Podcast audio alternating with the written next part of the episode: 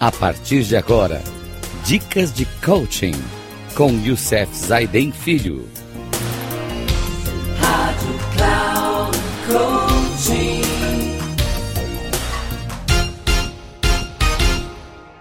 Olá, amigos da Rádio Cloud Coaching. Estamos aqui hoje para mais um programa onde nós vamos falar das 60 estratégias práticas para ganhar mais tempo. Como usar bem, de forma consistente, né, aquilo que nós estamos fazendo, que é a questão nossa do nosso planejamento semanal. Como planejar de forma melhor o nosso planejamento, que nós fazemos de, de uma coisa bem melhor, que é fazê-lo semanalmente. Então, a nossa dica hoje, se você assistiu os nossos programas anteriores de como usar e de forma consistente a ferramenta de produtividade do programa, né? No, no programa de hoje, vamos falar sobre a melhor forma de planejar, que é semanalmente. Na verdade, ao planejar a sua semana inteira, baseado em suas perspectivas mensais e anuais, você estará agindo de forma proativa, porque irá priorizar as coisas que são mais importantes na sua vida e prevenir, e prevenir as urgências, que é o caso que é uma exceção do tempo. Eu vejo a urgência como uma exceção do tempo. Eu paro o tempo na sua normalidade e ajo sobre aquela urgência. Esse processo fácil de ser levado a cabo, o que trará resultados satisfatórios no que diz respeito à economia de tempo, é fazer o planejamento semanal. De maneira geral, as pessoas têm o costume de fazer planejamentos diários em vez de semanais. Eles rabiscam uma lista de afazeres pela manhã e começam a colocá-los em prática. Essa é uma estratégia reativa que leva ao surgimento de urgências e circunstâncias ocasionais da sua vida. Além disso, é bem provável que dessa lista não constem tarefas ou compromissos realmente importantes.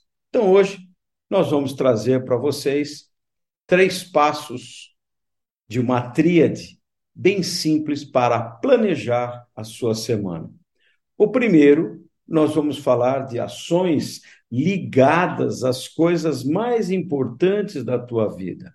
Segundo, faça suas metas saírem do papel. E terceiro, projetos e antecipações. E por fim, vou deixar algumas dicas finais para você planejar ah, bem a sua semana.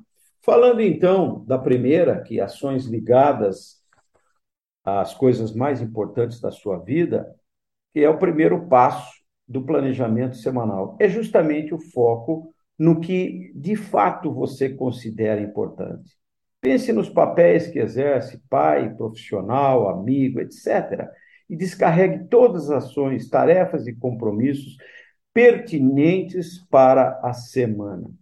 Isso vai trazer para você equilíbrio nos seus relacionamentos, na sua missão de vida. Segundo, faça suas metas saírem do papel. Mais adiante veremos a forma correta de planejar o objetivo em detalhes. Por ora, entenda que é no planejamento semanal que você, de fato, coloca essas metas em ação. Concentre-se, eh, no máximo, em dois objetivos semanais e selecione as atividades que podem ser executadas ao longo desse período. Esse passo é importante para que você sinta que está evoluindo e não simplesmente agindo freneticamente conforme as urgências diárias. E o terceiro e último passo desse bate-papo de hoje é projetos e antecipação. Depois de definir o planejamento para ações relacionadas às suas identidades, às suas coisas importantes, a meta e a sua meta, chegou a hora de determinar tarefas e compromissos rotineiros a serem cumpridos. Neste passo, Faça uma revisão em seus projetos para agendar tarefas e compromissos. Aproveite para revisar a semana e ver se em alguma atividade você pode é, realizar a fim de prevenir eventuais urgências. Lembre-se que a semana tem 168 horas. E você, baseado no seu equilíbrio do quanto você é produtivo, as horas que você é produtivo, 8, 9, 10, 12, depende de cada um, e quanto é o seu limite, sua capacidade de produção para que você faça isso. Algumas dicas finais para você planejar bem a sua semana.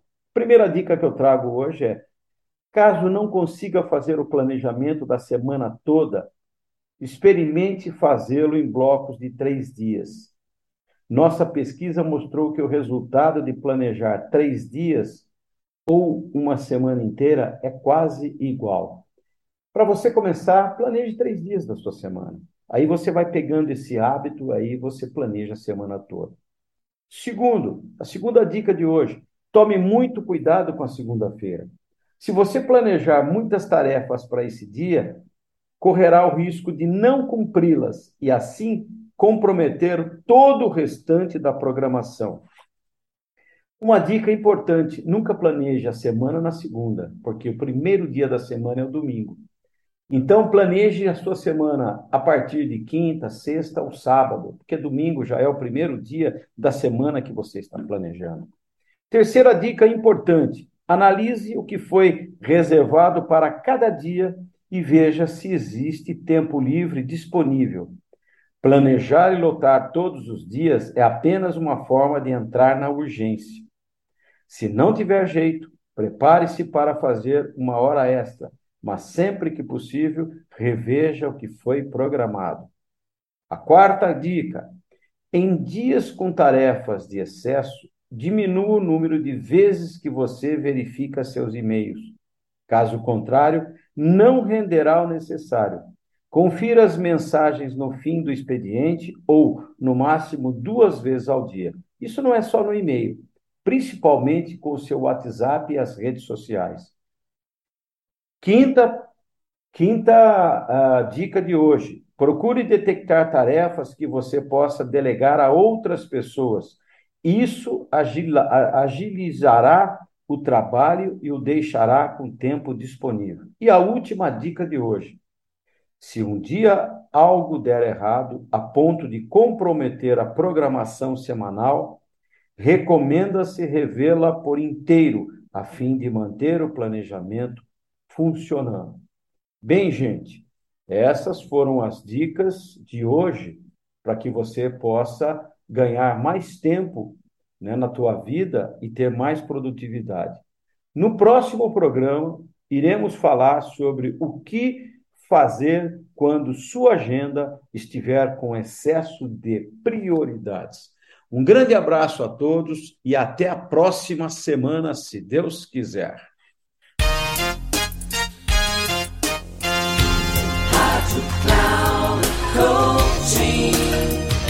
Termina agora o programa Dicas de Coaching com Youssef Zaidan Filho. Coaching.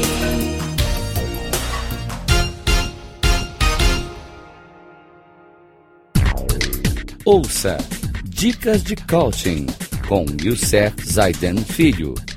Sempre às segundas-feiras, às 11 da manhã, com reprise na terça, às 15 horas e na quarta às 18 horas, aqui na Rádio Cloud Coaching. Acesse o nosso site radio.cloudcoaching.com.br e baixe nosso aplicativo na Google Store.